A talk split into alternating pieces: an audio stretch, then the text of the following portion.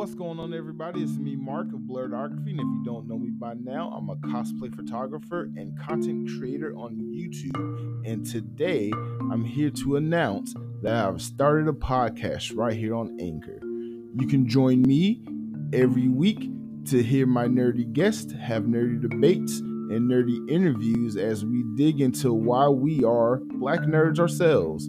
If you're a cosplayer, if you're a photographer, if you're a content creator, if you're somebody who just reads comic books and is interested in this world, join us every week and we'll hopefully enlighten you on the journey.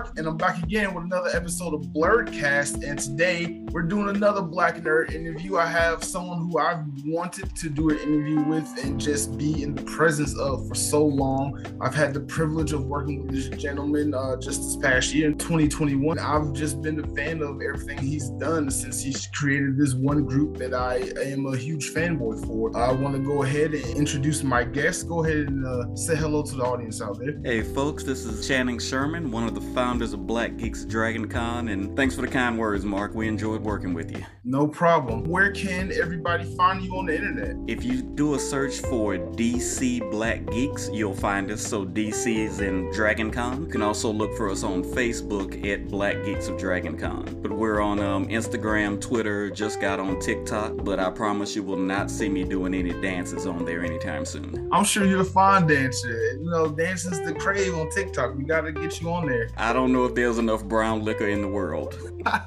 All right. Let me just ask you, since this uh since this is your first time on the show, what are you currently uh consuming? Like what shows are you watching, games are you playing, books are you reading right now? Right now, games, I need to get back into gaming. I started strong, and over the last few years, I've kind of fallen off, mainly because my computer has gotten older and I can't run the ones that I want to. I'm loving Peacemaker right now, Young Justice. I'm getting caught up on that one. Um, and honestly, a couple of non-sci-fi shows. Um, I'm really big on Grand Crew and Abbott Elementary, um, two uh, sitcoms with majority black cast. So those are all in heavy rotation for me right now. Okay. Um, I myself am enjoying Peacemaker very much. It's um, I think something that the superhero genre needed, and I've heard a lot about some of the other shows you talked about. Uh, I had a guest on just last night who's telling me about Abbott Elementary, and I think I want to check that out. I just refuse to buy another subscription service right now to just consume one particular show. Right now, it is on regular TV. Oh, it is. Well, Yeah. you know, I haven't had that since the 90s. Right. Yeah, that's the case with a lot of things, but but yeah, um, going back to Peacemaker, Peacemaker, I like it because you have this idea of not every hero is necessarily going to be a good guy, Right. and I think it really does kind of a good job of you know delving into that. And I got to be honest, Vigilante is fast becoming a favorite. Oh yeah, he he you know no spoilers here for that, Right. but he he stole the show in the most recent episode. Uh, he's Yeah, yeah. definitely my favorite character, and I I just want to see what they do with this character, and just that show in general. It has a strong cast. John Cena definitely carrying the show and. Like everything he does is just is gold in that show. Uh, Danielle Brooks, all everybody else is just doing an amazing job, and I'm just enjoying being in that world. So I'm very grateful for. I'm glad they continue uh, what they built from the Suicide Squad movie and just put all the best parts into this uh, HBO Max series. Right, and I'm calling it now. You are gonna see a lot of vigilante cosplay at Dragon Con this year. Oh, definitely, definitely. There's gonna be a ton of vigilante cosplay. I can see that right now. It's gonna be the new Harley Quinn, Deadpool, Loki Yep. theme. Yep. All right. So with that said, let's go ahead and segue into the nitty gritty of the interview, uh, the beginning part. Uh, tell me about your, your geek story. Uh, tell me about how did you get into geek culture and what was it like for you growing up? Well, it's funny for me. Um, it wasn't really geek culture when I was growing up. That's not what they called it. They just called it not being cool.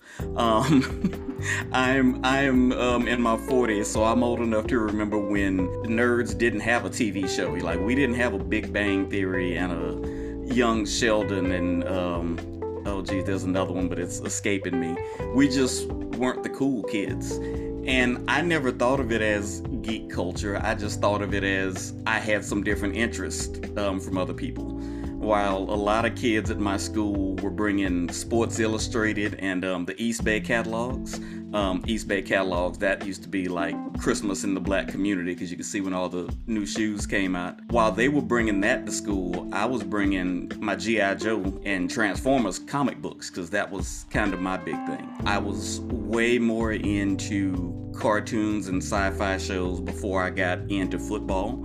Um, watching it, not playing it, obviously. So for me, I never really thought of it as black geek culture or even geek culture. I just thought of it as just my different set of interest.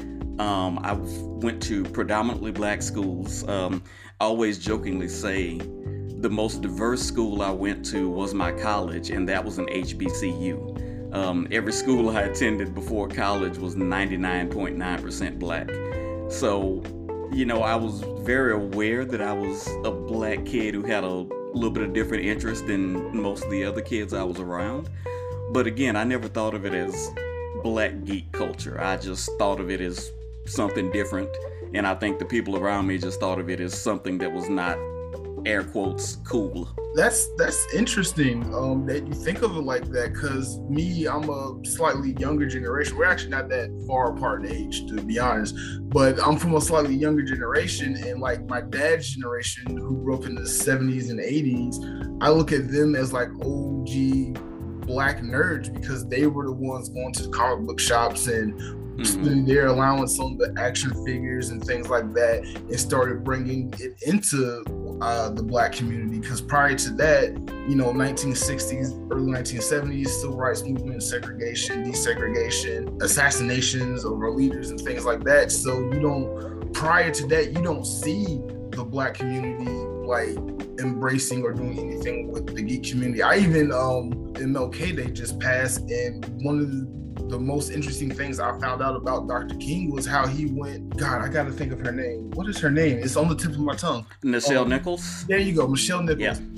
Um, he went to Nichelle Nichols and convinced her to stay on the original Star Trek series because she was going to quit and walk out because of the racism and all the things she was enduring. You know, I she told her story of how her favorite fan wants to meet her and she was like oh my favorite fan has to wait because dr king is here and come to find out dr king is dr. that king fan. was the fan yeah right and you know i just find that like amazing because you i didn't know that i've heard mm-hmm. stories personal accounts from my grandparents who met dr king and marched with him uh in various you know area and you know throughout his career and I never heard that story until seeing it on YouTube just this past year alone. So I think we have a yearning to want to explore things that are outside of us in our community and also be a part of those things. So I find it fascinating, just humbling that you see it in the way that you do.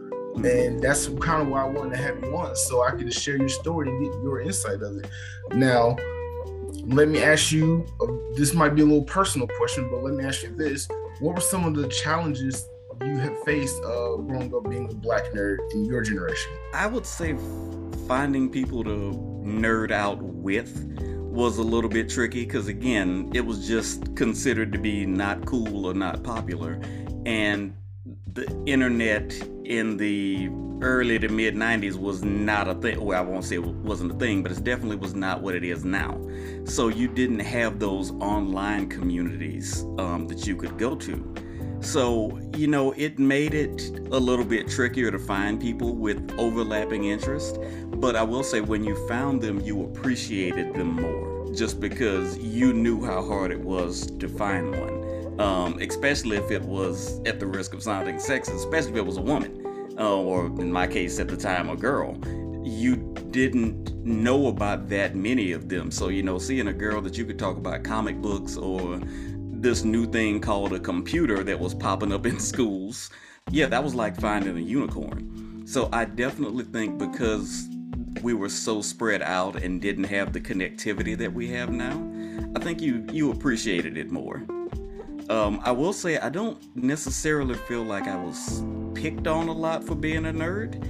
Um, I went to school in a time where everybody got picked on equally. Um, it's very difficult to explain. You know, you wear the wrong outfit to school one day and you were gonna get clowned on it for the remainder of the school year. So it wasn't necessarily just we're only gonna pick on nerds. They really did pick on everybody when I was growing up. There was no such thing as a sacred cow. So that so that was another advantage um, that I think we had.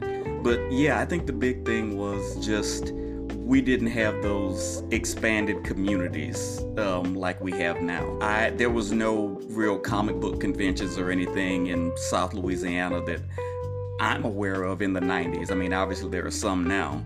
So, you know, those chances and those places where you could get together were few and far between. Okay. Um, again, that's very interesting. Um, let me ask you this: What are some of the things uh, from your childhood that you carry over now into your adulthood that you are still a fan of? Um, and it can be anything. Oh, I mean, anybody who knows me that's listening to this is gonna shout the answer with me. It's it's GI Joe. I was a fan of Western animation. Um, but G.I. Joe was my A1, but I watched everything Transformers, BraveStarr, Wacky Races, all of that. But G.I. Joe was my first love, the cartoon um, and the comic books. And that's carried over into today um, when they relaunched that classified series. I knew that I was going to be spending a good portion of my disposable income on the figures. Um, I try and find some of the old stuff when I can, but it's in demand, so it's kind of expensive.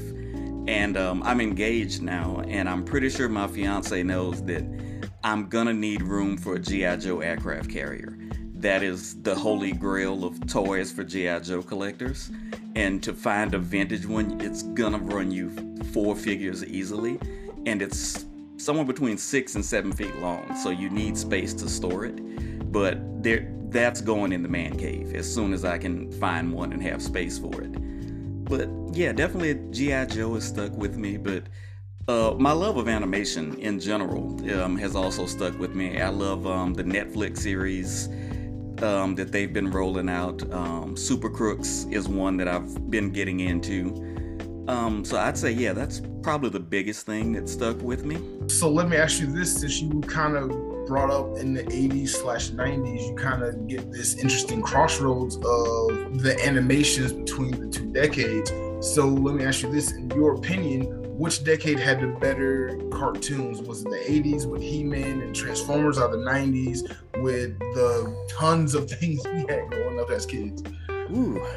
Um, I, w- I would put it in terms of basketball. I think 80s had the deeper lineup. I think there were just so many good cartoons in the 80s because people were just churning them out. But the 90s, they had a dream team. Because the 90s alone, you just got to say X Men and Batman the Animated Series. I mean, those two were just so freaking good. So it's like, what do you prefer? Do you prefer a team that's 12 really good players deep?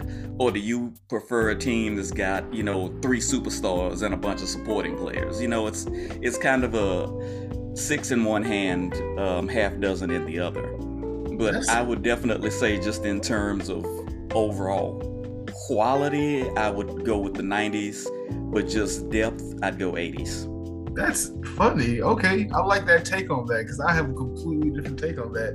Really? All right. Well, I guess I'll say for me because I'm a late '80s baby, but I was raised in the '90s, so I think the '90s was like the golden age of Western cartoons and things, and the '80s was. Mm-hmm. Just stuff made to sell toys to kids. You got a point there. You got a point there. Because, um, again, going back to Batman, the animated series, I remember some toys from that cartoon, but not a lot. It was I just remember it being incredibly well written, incredibly well acted.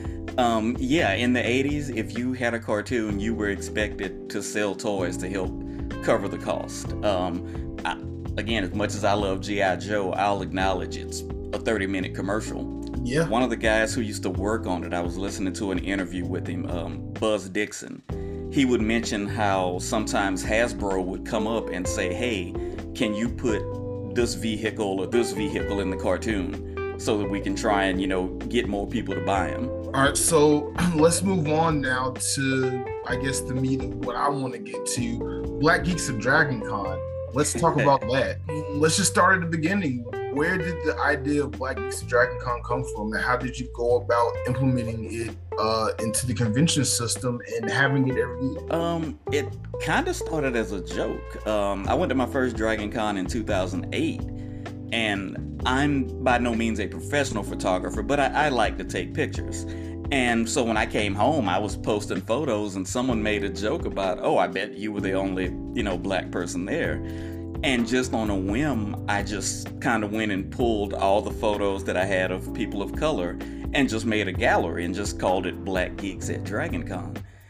And then it just kind of became a thing 2009, 2010, 2011. Whenever I would see a person of color there, I would make it a point to go and try and get a picture of them or with them. And I want to say it was 2014, I was there with um, some family and friends. And one of them just said, you know, instead of chasing all these people down, you should just, you know, have your own photo shoot. And I kind of laughed it off, haha, yeah, sure, I'd, I'd never do that. And they kind of kept, you know, needling me and saying, hey, have you thought about doing that? And so I want to say probably February of 2015 or so, I just created a Facebook group and an event.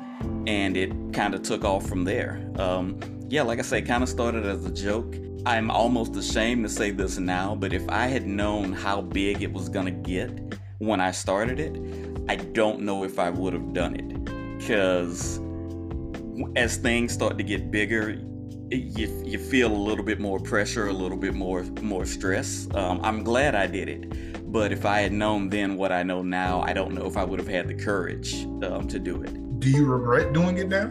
Oh no, no, no, no, no, definitely, definitely not. I um, I would say the sense of community that has come from it has outweighed any stress that I've felt from it. Um, I've legitimately had people come up to me and say, "Hey, I didn't see a lot of people who looked like me before this event. Um, there are some people I only get a chance to see them at this event." because for people who don't know, Dragon Con is huge and it's kind of spread out. And so you could say, hey, I'm going to the con. Oh, I'm going to the con. You will never see those people. Right, exactly. So this, yeah, because it's just huge. It's, you know, like six different buildings in the middle of downtown Atlanta. So this idea of, okay, all the black geeks, let's just all get together and take a picture and have a mini family reunion um, yeah, for some people, that was kind of their chance to connect and to reach out. So I, I don't regret it. Um, my rule for it has always been I don't want it to get to be too much like work for the people who help me out. And last year was probably the first time where we kind of came close to breaking that rule, but by and large, it's it's still a lot of fun and I, I, I don't regret doing it. Uh, yeah, definitely. I had a lot of fun last year. Thank you for having me out. Um, I just want to tell you a little funny story tidbit about that first year you did Black Geeks Dragon Con. Um, it, I, it was 2015. Yep. And I've gone to Dragon Con since I think 2005, 2006. So I've gone to like Dragon Con almost every year. And you know, we're in Atlanta, we're in Georgia, and one of the first things you kind of notice when you walk in is, hmm, there's not a lot of us here. Mm-hmm. Then you find us, and you're like, why are we like off in the outskirts and in the corners and in the basements of these hotels and just trying to find other people like us? Like, why, you know, is Dragon Con kind of so a little segregated in a sense because you I've seen plenty of documentaries on PBS and local television about Dragon Con. Uh, you can pull them up on the internet. There, it's almost a ghost town. Just everybody there, same complexion, and not there's anything wrong with that. But I was like, Atlanta's mostly black. You go to mm-hmm. Dragon Con and walk around, it's half people of color there. Where's that representation? So 2015, I'm at the Hilton. Uh, I'm watching a bunch of photo shoots, and all of a sudden, someone just sprays out a bunch of cards everywhere in the air, and it's Black Geeks of Dragon Con cards. And I, you know, having to pick up a few, it's like Black Geeks of Dragon Con. I've never heard of this. So me and my friends, we kind of huddled together and was like, okay, this is gonna be Saturday, or I forgot what day it was. I think it was Saturday that first year. Yeah, um, I think no, it was. Yeah, so I was like, in Hardy right. Ivy Park. Right, at Levi Ivy Park. So I was like, all right, we definitely got to do it. It's at 2 p.m. So I think it was the next day.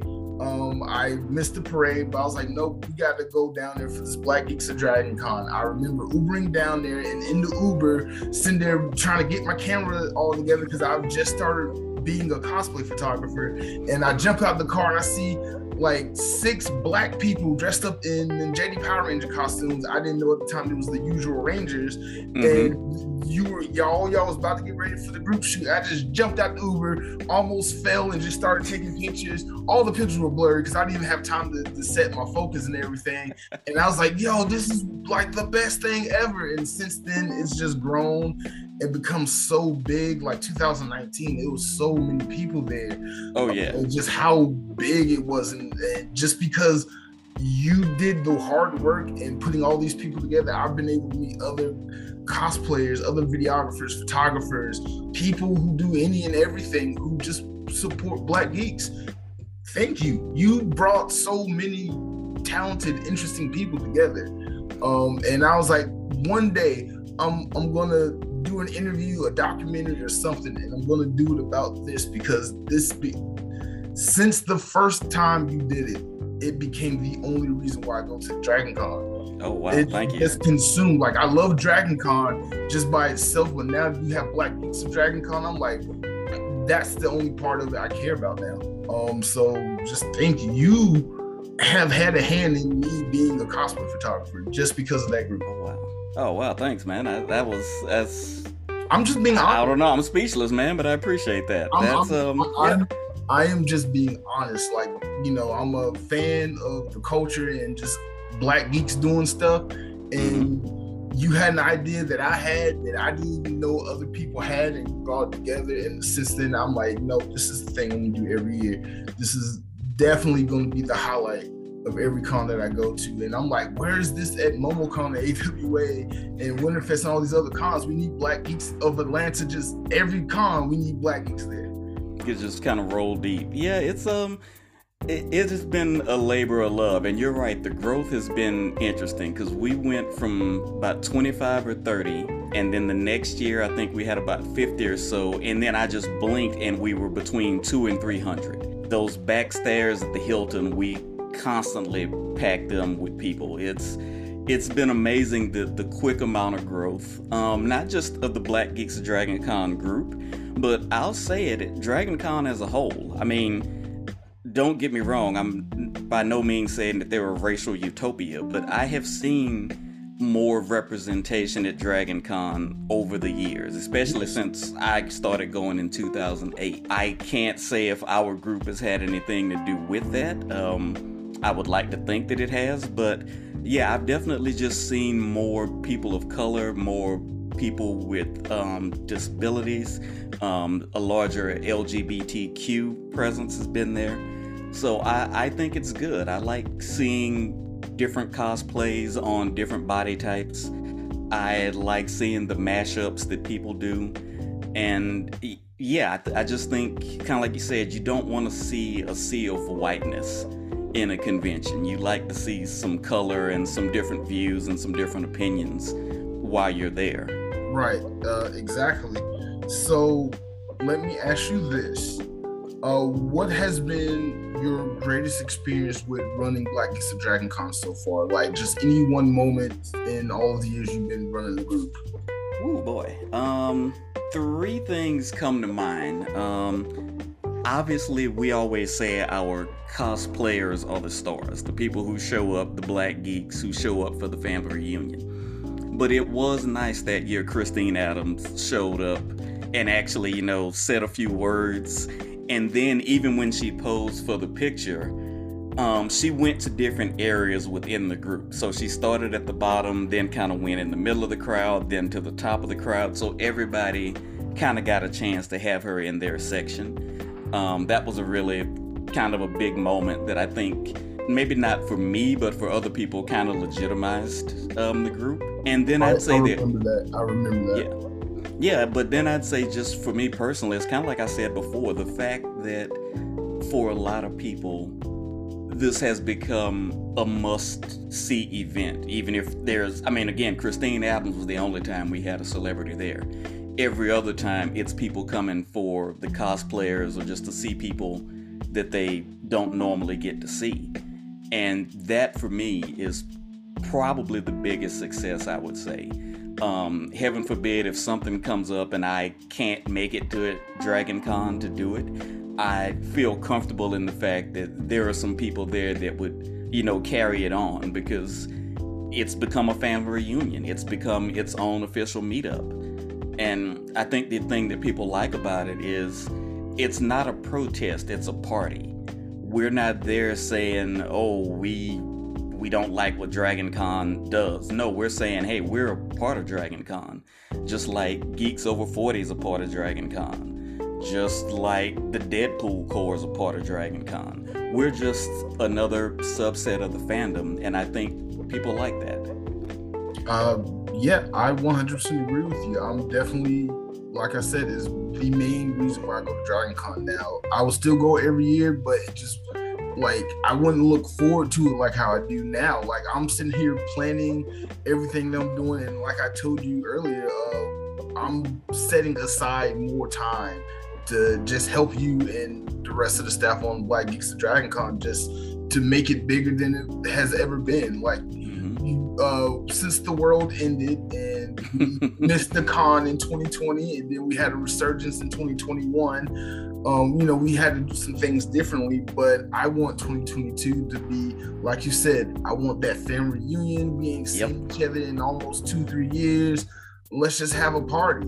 Um, mm-hmm. You know, I've done my part to try to bring as many people to Black Geeks of Dragon Con, regardless of race, creed, color, black background, ethnicity. And I've gotten a lot of people, but there are still some people who who've seen the group and mm-hmm. they respect it and just don't want to intrude with their likeness because they don't feel like that is their place. Or some people like, oh, why do these people get this type of attention? And I'm like, that that's not what they do here. You know, they, this is for everybody. You know, regardless, this is just for everybody. This is for anyone who just wants to cosplay and who just supports more diversity. And even last year, I heard people like, "Oh, we need to create Latino cosplayers of Dragon Con and some other stuff." And I was like, "Yeah, do it."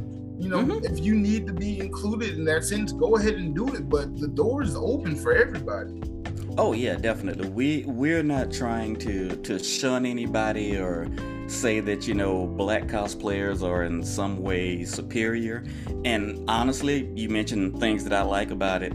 The years when i've done it and i've looked at at the photographers and fans who are there and i see white faces or i see you know asian people i when i see all these other races and nationalities and uh orientations they're you know supporting us or taking their own photos i think that's a good thing you know we we appreciate that support. Cool.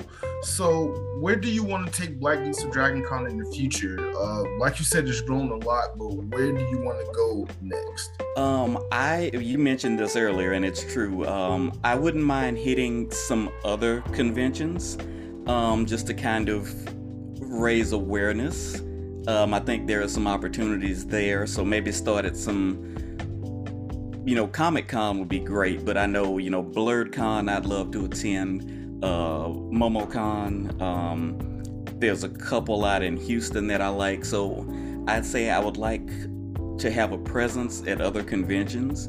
But I think the one thing that people have asked for the most is for us to host a party at Dragon Con and that is going to require some fundraising, which is something that I am not particularly good at, but um, it's something I would definitely like to do. Um, to just host a party, you know, and just invite people, have a DJ, and just you know have a good old time with everybody. Definitely think you can get that accomplished for a lot less than what you think. Uh, I can name three DJs that's already a part of Black Geeks to Dragon Con. We can call up right now to get that situated. Uh, well, I tell you, I tell you, and we can go into this, you know, offline. The biggest issue has been venues. Uh, we looked at some places, and don't get me wrong, I'm a fan of paying people. I don't believe in the whole do this for exposure thing, but you got to work with us a little bit. Um, some of them were asking some really high prices for such a, a relatively small group.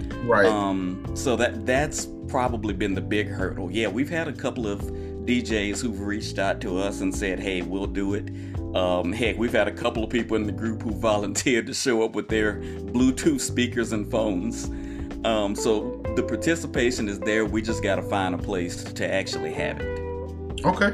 All right. Well, um, it's Atlanta. Well, when it's mm-hmm. in Atlanta, there's plenty of places we can try out. There's like always Battle and Brew. There's Joystick Game Bar. There's a lot of geeky restaurants and bars and venues around Atlanta where we can try to do something. Um, mm-hmm. But I'm looking forward to that. And you know, another thing I want to add, like I've been hounding you to do a parade for years, and I will not. I will not be satisfied until I see Black Geeks Dragon Con marching down Peachtree Street in the parade. We that that's another one. It, that one is after party, or maybe at the same time as party. Um, what we're actually looking at doing is um, maybe partnering up with the diversity track. Um, they they plan on having a presence this year. I was actually going to talk to you about that later also.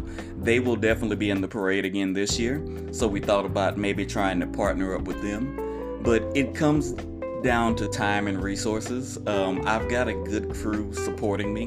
But I, again, I don't want it to become too much like work for them so I try not to throw too much at them. Um, but yeah, the parade would be fun, um, especially if we could get you know like a cool float or something. Um, I love. Um, there's a group. Um, they have a pirate ship. I know exactly what you're talking about. Yeah, yeah, yeah, You know, if we we had you know maybe not necessarily a pirate ship, but yeah, if we had a nice float with a theme.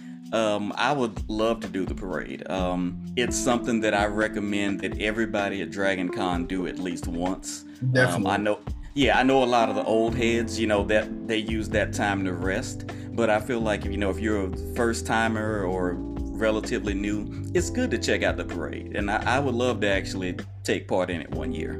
Uh, and the added benefit, it's on TV now, uh, so yeah. you don't have to you don't have to wake up at four o'clock in the morning on Saturday and go wait in line, uh, exactly. or you know, just all that. Because I've had stories from like being on the side of the street trying to get the parade, trying to watch it on TV, and I've mm-hmm. been in the parade helping other groups do photography and video for them. So I have all types of stories to tell with that. But you brought up something interesting that I would like to get into.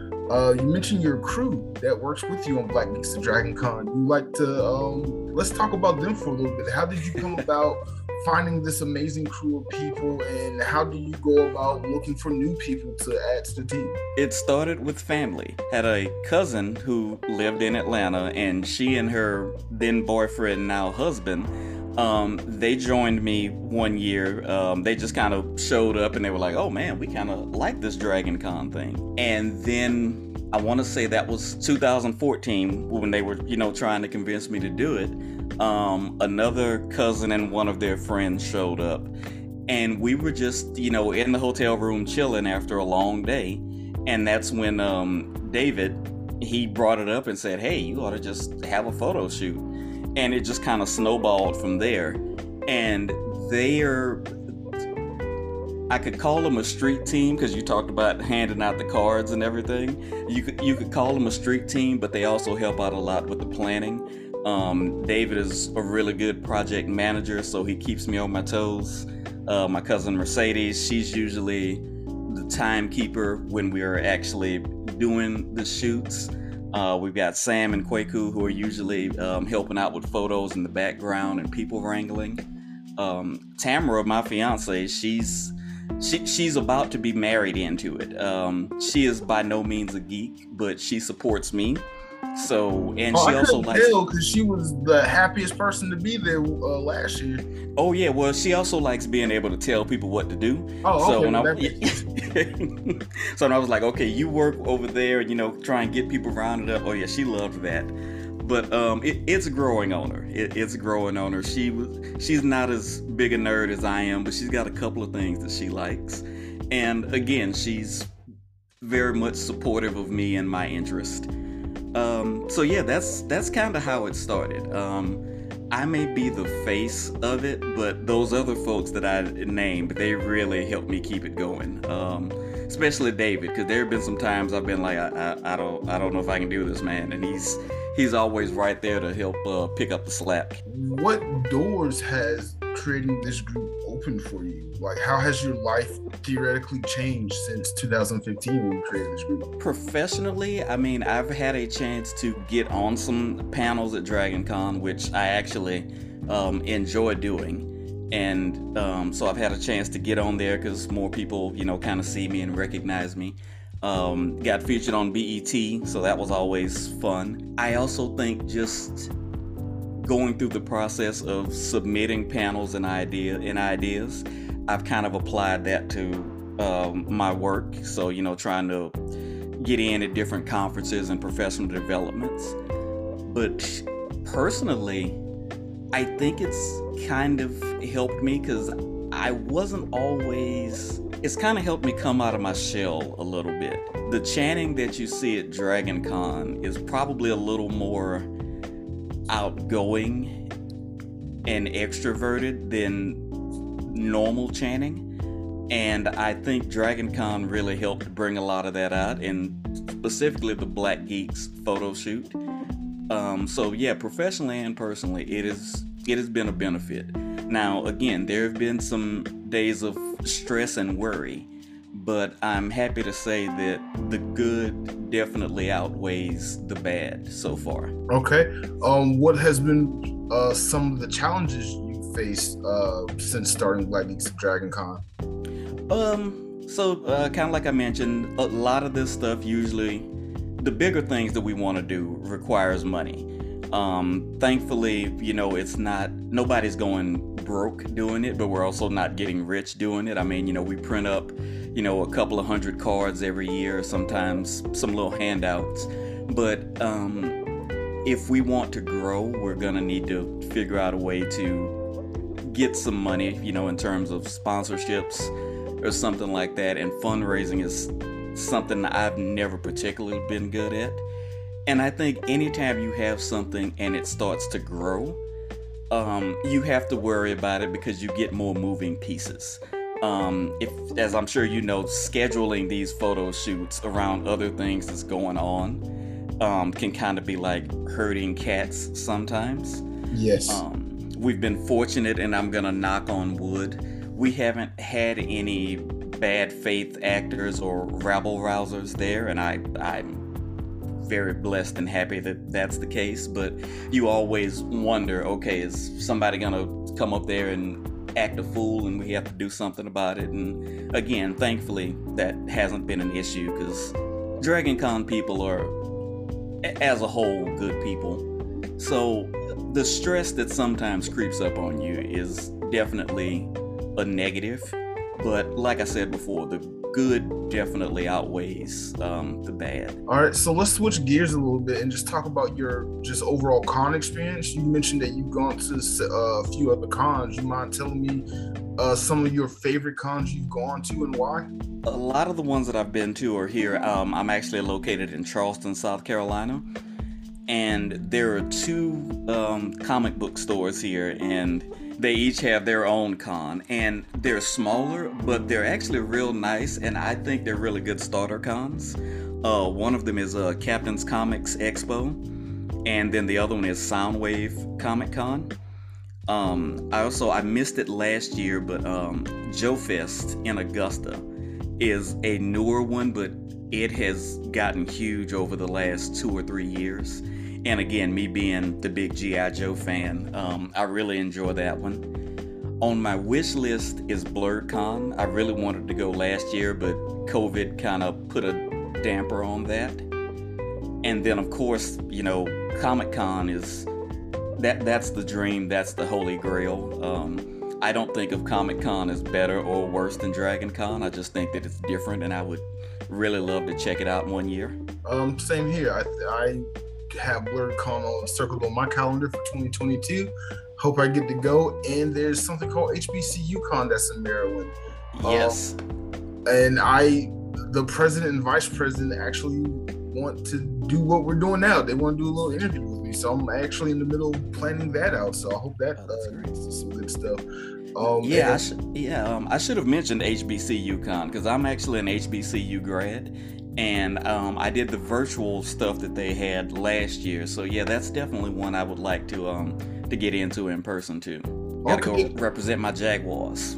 Okay. Um, you mind telling me a little bit about your experience doing the virtual con with them? Oh, I mean, oh yeah. I mean, it was great. I mean, virtual is never going to match up with the real experience, but they had a good system in place. Um, I enjoyed the panels that I did get to sit in on. Um, heck, they even had um, virtual karaoke, which um, I took part in, um, and I was sober when I did it. So that tells you how good it was. Right. Uh, yeah, it, it was really good. Um, I think COVID made a lot of conventions have to make a lot of decisions real quick and kind of pivot quickly. And I think HBCUCon did a good job of that. I think Dragon Con, a lot of people didn't like some of their decisions, but I think they made the best decisions they could make with the amount of time that they had. Right. And yeah, I think I think you're gonna see a return to in-person cons, but I think you're gonna see them offer some more virtual stuff just for terms of accessibility, kind of opening it up to a group of people who may have some social anxieties or just financially can't make it out to them to them. Right. So yeah, I even if the in-person returns, I do hope that they all keep a couple of things virtual for people. Um, what is one of your favorite things about attending all the different cons you go to? Like, why do why go to a con? Specifically with Dragon Con, I love that it's a little bit of everything. Um, because I like a little bit of everything. Um, I log a lot of steps at Dragon Con because I have so many fandoms. I'm literally circling all six of the buildings. Um, I mentioned I love Western animation. Anime was a blind spot for me, but I'm getting more into it. Um, American sci fi. I dipped my toe into robotics. Um, that um, American military fiction track, the gaming track. So I love that Dragon Con kind of has all of the things that I like in one place. Um, I tell people all the time Dragon Con is not just people in spandex. Um, that's a big part of it, but it is by no means the only part. And just as far as going to cons in general, it's something that I like. It gives me a chance to be a fan. And in the case of my G.I. Joe stuff, it does please my inner child. Um, when I go and I see other adults, you know, trying to pick up some G.I. Joe toys or I see cosplayers dressed up as figures and characters that I watched on the old cartoon show. Professionally, you can get a lot out of it too. I mean, you get on these panels, you start talking to people, and you also remember that these people at these conventions, they're real people. Um, as I'm sure you know, I mean, in our group, we've got some doctors, we've got um, some CDC employees, we've got researchers, we've got dance instructors. Um, so you really get a chance to meet some people who you can learn from or who you can just kick it with even outside of the geek space. Right. Um, I 100% agree. Um, and you know, just on top of that, cosplay is just amazing. With that said, I want to pivot on to the next section of questions, and that's cosplay. Mm-hmm. Um, you created a cosplay group for a convention, so obviously you have to cosplay. Uh, what are some of your cosplays uh, that you like to dress up as, and the different characters you like to go as? I'm still very much a rookie when it comes to cosplay, but I I am trying. Um, last year I had some plans for things that I wanted to do, and then um, you know COVID kind of ruined a lot of the planning. Um, at first I didn't cosplay. I was kind of just a geeky T-shirt guy. And then I started doing a little bit because it made me feel more comfortable approaching other cosplayers to ask them for a photo if I was dressed up. Um, I felt less like a creepy guy, if that makes sense. Um, so I do a lot of cosplay using stuff that I already have. Um, Luke Cage, even though I am not built like Luke Cage at all, I will bust out my hoodie with the bullet holes in it and have my uh, coffee can. I also had um, Shy Guy from uh, Mario Brothers and the Mario Kart series. And there was one year, um, I was a big fan of Overwatch. Um, like I said, I've kind of fallen off playing video games lately, but for about a year and a half, I was big into Overwatch. And when they had the Overwatch pool party, I went as a um, swimsuit version of uh, the Reaper character. So that one was also kind of fun. Um, I've got a few that I I want to try that are on kind of my step my game up cosplay wish list. So we'll have to see how it goes. This might be the year for a few of those. Uh, you mind sharing a few of those, or you? Oh yeah, yeah. Oh yeah, yeah. I mean, none of them are. I mean, so like, I'm a huge Gambit fan. He's probably one of my favorite comic book characters. Period. Full stop. Uh, would love to do a Gambit. Um, Frozone. Um, I've had several people tell me, you know, I should do a Frozone and I want to do a G.I. Joe character, but there are so many that I like. I'm having a hard time uh, picking one. I think I've, last time I checked, I had had it narrowed down to four, but um, I'm still, you know, working on that one. And I gotta be honest, I said it earlier, I'm really thinking about doing Vigilante because I like that character and I like his outfit. I, I think you should definitely do it. Get on the Vigilante train now because you don't want to miss that. Yeah, yeah, definitely, definitely. So yeah, there there's a few. Like I said, I mainly started cosplaying just to make it a little bit easier for me to approach the cosplayers. Um, I realize now I didn't have to do that, but yeah, it's it's it's it's a lot of fun. It gives me a chance to kind of you know be somebody else, and um, I encourage. Again, it's another thing. Try it at least once. It doesn't have to be super involved. Um, there's a thing called closet closet cosplay Try saying that three times fast. Um, just you know, have fun and don't judge people when they do it. That's some that's some good tips. Uh, do you have any other tips for cosplaying for people who might be interested in doing it, or even experts who just might want to try something different? You have any other tips you can offer? Um, a lot of my tips really involve kind of the cosplay mindset. Um, just because you don't look exactly like a character, that doesn't mean you can't cosplay them. If you're a size 14 and want to be Wonder Woman, you're still Wonder Woman. If you are black and don't have six pack abs but want to be Superman, put that costume on, be Superman. Um, and kind of let your imagination run wild. One of my favorite things are um, cosplay mashups. Um, I remember one year there was a guy, he was Obama Iron Man. So he had the Iron Man armor, and under the faceplate, he was just wearing an Obama mask. And I, yeah, I just thought that was um, hilarious. Um, Smooth cosplayer, he does a lot of good uh, cosplay mashups. He's got one, um, the Django Fett, which is you know a combination of Boba Fett and uh, Jamie Foxx's Django character. Yes, so I, yeah, I see that. That's pretty actually fantastic cosplay right there.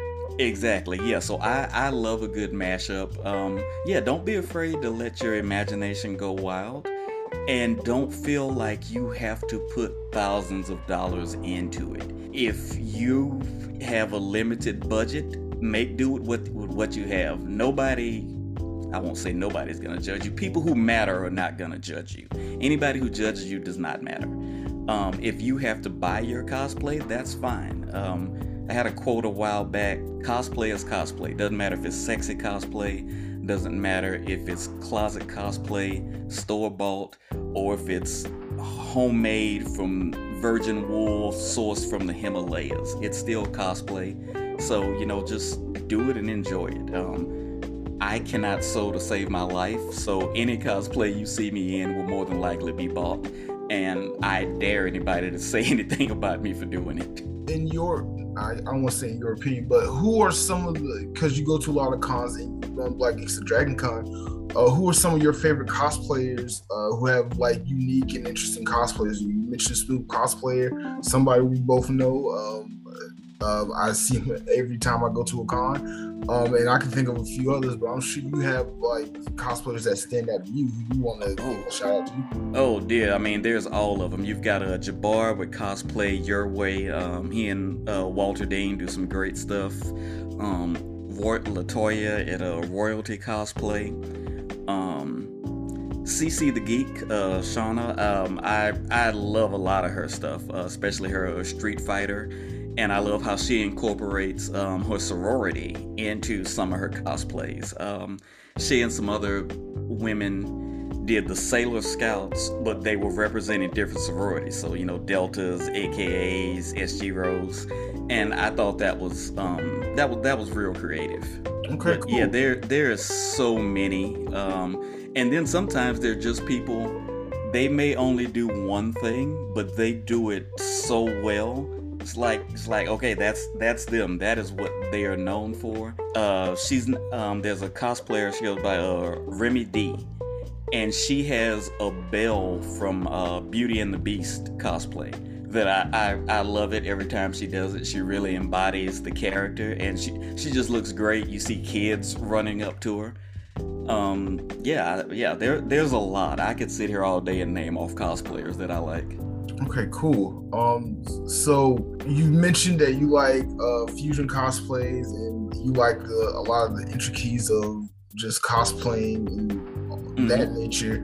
Uh, what is it about cosplaying that attracts you to it the most outside of what you mentioned? Like you mentioned, uh, you just like to be that character and just uh, mm-hmm. approach other cosplayers. Uh, is there something more to it because cosplay has just become this thing that people are uh, coming to and flocking to in droves, and the community is just getting bigger and bigger and bigger every year. Um, I think it's it's embracing the fandom, and again, kind of like I said, it's just you know getting to to kind of be that character for a while. Um, it's it's an extra Halloween. Is just is kind of another way um, to look at it, and again, I'm kind of a rookie, but I know just from talking to other cosplayers Cosplayers like seeing what other cosplayers are doing so that they can kind of step their game up, especially the ones who do a lot of building and making. I have seen them, you know, ask each other, hey, how did you bond that together? Or what kind of stitch did you use there? What, what glue did you use for that? You know, just to see them uh, swapping ideas. Yeah, and just the, the amount of creativity that's into it, that goes into it. It's it's an art. Most people wouldn't think about it like that, but it that's exactly what it is. It, it's an art, and I, I appreciate the art. Okay, cool. Um, now let's talk about this for a second. Um, I don't want to say it's a movement, but it kind of feels like it's a movement within the cosplay community, and it's something I I love ever since I started seeing it. But what are your thoughts and opinions on the 28 days of black cosplay? We're about to hit Black History Month, and all the black content creators, obviously, every cosplayer is getting ready for it. It's like Black Christmas almost. Yes.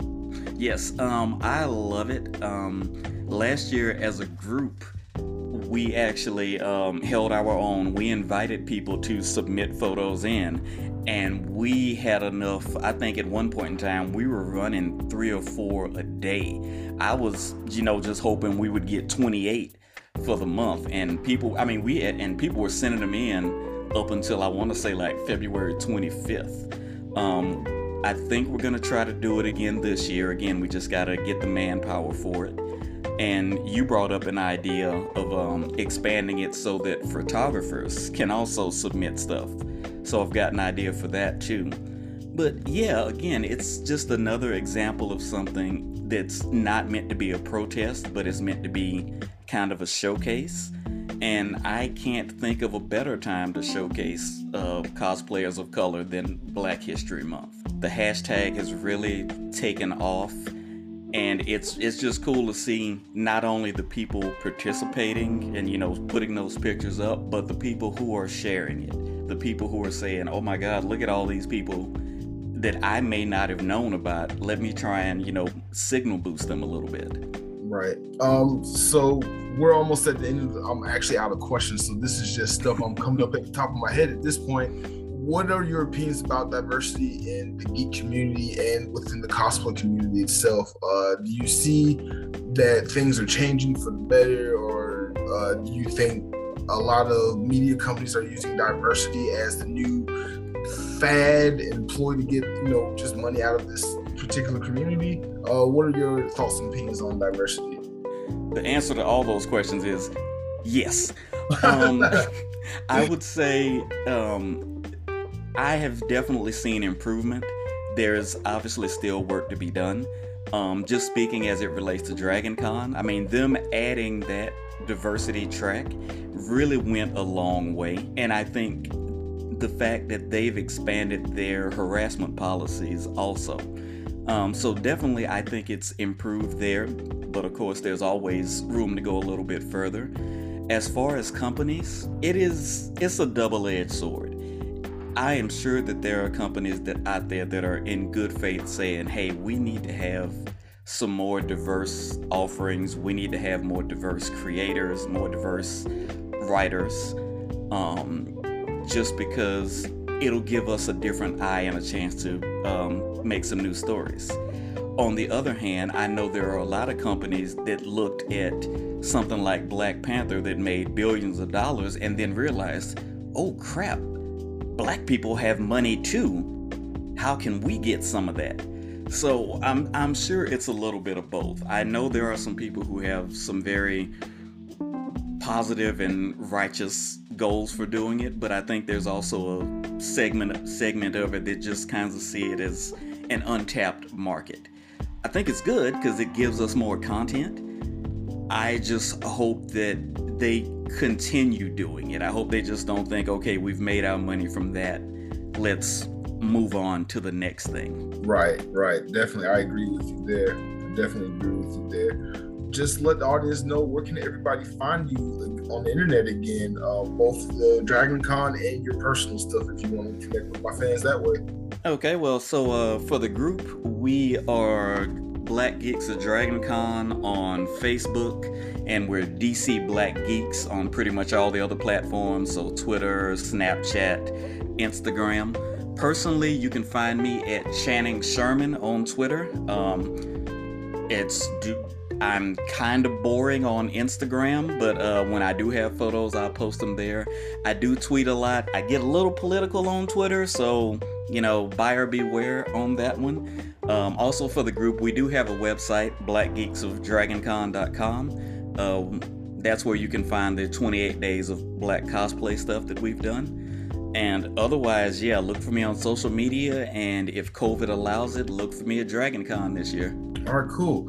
Uh, is there anything else you want to say or add to this? Uh, you know, I think this was a great interview. I learned a lot about you, and I think uh, all my listeners will definitely learn a lot from you. Is there anything else you want to add? If there's one thing you can take away from anything I've said, just I always, a while back I came up with three rules for a successful Dragon Con, but you can kind of apply it to life.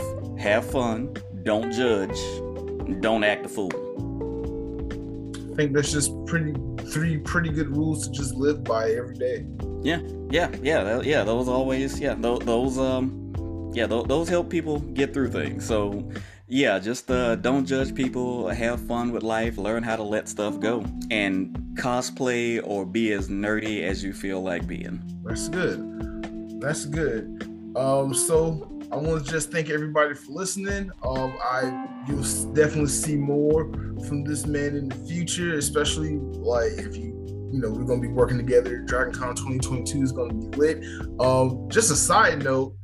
I don't know if you follow me on YouTube, but I'm in the middle of doing my DragonCon blog. I know I'm months late on posting my DragonCon footage, but I finally have time to sit down and edit it and get stuff together. The part four is going to be Black of Dragon Con. Um, okay. With the yearbook uh, shoot and everything, and me being a photographer. So I can't wait to have that up. That, that's going to be my February 1st, first day of uh, 20 Days of Black Cosplay. So uh, that's going to be a great, great video. So Oh yeah. Oh, I can't wait to see that and to share it. Oh yeah, when I when I as soon as I'm done editing it and putting it together and posting it, I'm sending you a link and we're gonna go. Um, but for the audience, uh, thank you for listening to Blerdcast. Thank you for listening on Spotify and Anchor. And if you haven't already, please go to YouTube and search for Blerdography. Subscribe to my channel, follow me there where I do all types of cosplay photography and nerdy content. And you can also follow me on Blerdography on Instagram, Facebook, Twitter, TikTok, and anywhere else there's social media. Trust me, I'm everywhere. Um, just thank y'all for listening. I would like to give another round of applause to my guests. Thank you so much for just sharing your story and just being the best black nerd you can be. Because without what you have done, I wouldn't be here doing this right now. Hey man, thanks for having me on, and thank you very much uh, for the kind words. I will be sure to share them with the rest of the group too, because like I say, I'm not a one man show, but um, it's it's good to know that people appreciate what we're doing. All right, it is, it is good to know that and to just hear that. Um, so thank you for being on, and mahalo.